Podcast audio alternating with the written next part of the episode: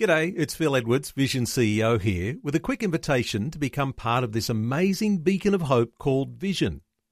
Together we can put our love into action to help people of all kinds build or rebuild their lives on the truth of God. Please consider the part you can play during our upcoming Visionathon appeal, remembering that it's your support that makes Vision possible, including this podcast. Audio on demand from Vision Christian Media.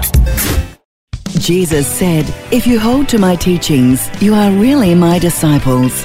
Then you will know the truth, and the truth will set you free. God has a family and we're it. The church is the family of God.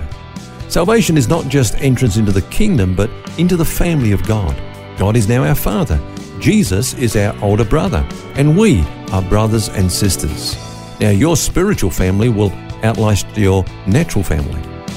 On a natural level, we could say relationships are important because without relationships, the human soul will suffer many emotional problems. We need to be emotionally connected to others. And it's like that spiritually. We don't grow closer to God as the mystics believed in isolation, but by growing together with others who are joined to Him. For this reason, we will never receive all that God wants us to know about Him on our own, but only in fellowship with one another. That's why Paul prays that we might be able to comprehend with all the saints what is the width and length and depth and height of the love of Christ.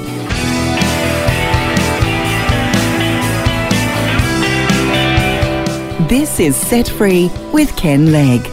And thank you for joining us. It's Phil here, along with author and pastor Ken Legg, as we wrap up our conversation this week on My Church, My Family. And Christianity is not really meant to be a solitary thing. Not only are we spiritually joined to one another, as Ken talked about earlier this week, but we're also meant to have meaningful relationships within the body of Christ. Isn't that right, Ken? Absolutely. In fact, you know, we know we are members of the church automatically when we get saved, but, you know, Phil, that term the church is used predominantly in reference to the local church. You know, people, mm-hmm. yeah, they were, they belong to the mystical church, if you like, use that word, or the, the universal church. But um, basically, that found its expression in a locality. They they were members of a local church. Um, you can tell where people are at on this whole thing of the church by the way they talk about it. You know, like for example, people who are outside, unbelievers, they'll talk about the church as your church. You know, what does your church think about this? What is your church doing about that? And so on. And then, of course, there are those inside the church, but you sense they're not committed by the way they talk about the church. It's almost like they're the critic of the church. You know, what's the church doing about this, and what's the church going to do about well, they that? Might, might talk in terms of they rather than us. Exactly. But I love it when people say my church. That's why we've called this series this week My Church, My Family. Uh, God wants us to belong to a specific group in which we can give and receive love. So being in a family makes love possible. Remember, we said that um, the summary of the law uh, is love. So if we miss love, we miss the greatest thing. Mm. But, you know, love can only operate in relationships. You know, it has to have an object. And so God places us in a church family. Now, let me say quickly here that I'm not talking necessarily about the institutional church. I'm just saying, you know, the church uh, comes together in groups. It could be in a home. Mm. Uh, it could be in some other, uh, other format, you know, uh, other than the institutional church. But we do need to belong to some expression of the body of Christ collectively with other people. Well, someone said that the biggest church in some cities is actually the church of the unchurched, mm. uh, those who are Christians, but not necessarily in that institutional setting or gathering setting that you're talking about. Yeah. A lot of people have been hurt in those kind of churches. They just don't feel safe there anymore. What do you say to people like that who are listening to us now? Well, the first thing I would say is I understand. I mean, I've talked to many people, ministered to many people in that situation. And, uh, you know, sad as it is, Phil, many pastors and teachers don't actually preach the word of God today and teach the word of God in the meeting. So, so the sheep come to get fed, you know, and if they're just going to hear is a, a pep talk or, or, somebody's idea or rambling, you know, um, then they're not going to come back eventually. If, they, if they've come to be fed on the word of God and the word of God is not being taught, and that is the case in some churches, then I understand that. Then, then you know, others, as you said, have been hurt, they've been abused in church life, and uh, people don't want to make themselves vulnerable to that kind of. Um, a harm if, mm. if they've experienced that in the past. Now, on the other side, I mean, I'm a pastor, and I've also shared with several pastors that have also been terribly hurt and treated badly. Uh, they poured themselves out for their people, only to be betrayed or stabbed in the back. And all this is very tragic. Now, sometimes you, you look at it on a natural level. Sometimes, you know, we belong to a natural family. Sometimes our natural family embarrasses us. Let's be honest about it. Never. Uh, and so does our spiritual family. Um, in fact, recently um, I had the, the, the wonderful joy of catching up with one of my old mates back from the UK. That when I first got saved, he was there with me at the same time, and uh, I remember looking back. Now I'm going back, Phil, about forty years here. Okay, um, Back to when you were three. yeah, thank you. You're a friend for life.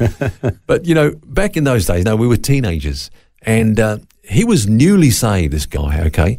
But he was still swearing like a trooper. So, you know, he'd come into church and, and one, maybe one of the elderly ladies would come up to us afterwards and say, Now, boys, that was a great meeting today, wasn't it? And he'd say, Yeah, blankety blank, you're not wrong. You know, he's- so just embarrassing. But I tell you what, it was such a joy to catch up with him and just see the grace of God that's been upon him, keeping him and transforming him and making him rock solid in Christ, you know. Sometimes family members embarrass us. And I, I say to our congregation, Look, I'll probably embarrass you. Um, from time to time, I won't do it on purpose. I- I'll even hurt you from time to time, but I will never knowingly hurt you. It'll be unintentional, and, and we've got to accept that. You know, that, and that's what grace is, really. you know? It is. That, that grace covers a multitude of sins, you know, whether it's you unintentionally embarrassing or you just haven't got to that point yet where you realize, like your friend, Mm. and I would imagine in 40 years he's probably changed a bit. yeah, You know, yeah. if he didn't have that grace from his friends around him, exactly. That's where might he have ended up? Yeah, and, and look, I mean, even in the church today, that there are scandals. Okay, well, there are scandals in the family, aren't there? And like in, in, natural families. I mean, we hope that they're not going to be in our in our families. But let me ask the question to our listeners: If there is a scandal in your family, how would you handle that family member? I mean, we say that families stick together through thick and thin, and you would hope so. You'd hope that those that you're closest to will stick with you when you've really, you know, can I say, mucked Messed up, up. big time. You know. Um, and it's like that in church as well. You know, when the prodigal come home, the father ran to him and he put on the robe. The robe was meant to cover. I say this when somebody mucks up, don't rub it in, rub it out. That's the grace of God. What a great phrase. When somebody Yeah. mucks up, don't rub it in, rub it out. Yeah, because grace doesn't expose, grace covers. And that's what that robe of righteousness, as it were, you know, thrown over the, the prodigal that had come home. It was there to say everything's covered. We're not going to bring this up. We're not going to rub it in. Uh, we're, we're going to rub it out. I heard a good thing recently, and that is to err is human. To really mess it up requires a computer. I've never heard that one. I think he's going to quote that old, you know, uh, saying from the church. Yeah, yeah, so you know, getting back to your question, Phil. You know, I, I- do understand that there are some people saying, "Well, you know, you'll never get me back to church because of the hurt and so on." Uh, okay, I understand that, but let's pray that God will at least join them with a group of people that are of like mind that they can fellowship with and, and grow together with. I agree that, that this is a prayer that God would answer because it's His will for us to be in fellowship.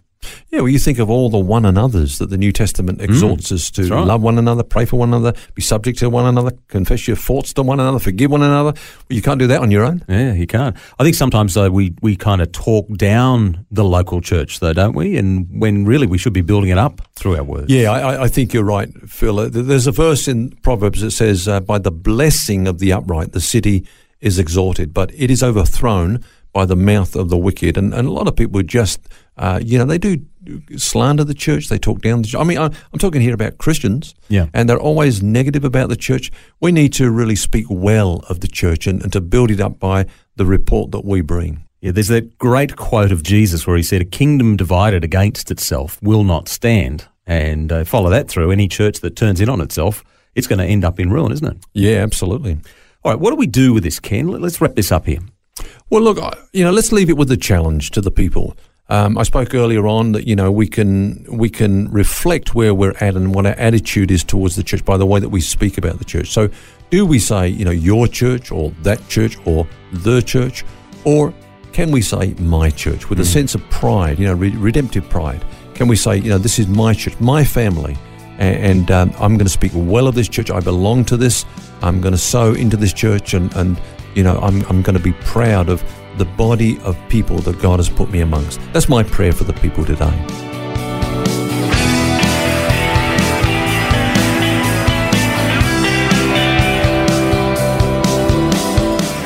Well, that brings us to the end of our series this week. Hope you can join us next week when we start a brand new one. Until then, remember you don't have to carry that baggage. God wants you to be set free. For books, DVDs, small group studies, and other resources from Ken Legg and details about Ken's ministry, shop online at vision.org.au. That's vision.org.au. Thanks for taking time to listen to this audio on demand from Vision Christian Media. To find out more about us, go to vision.org.au.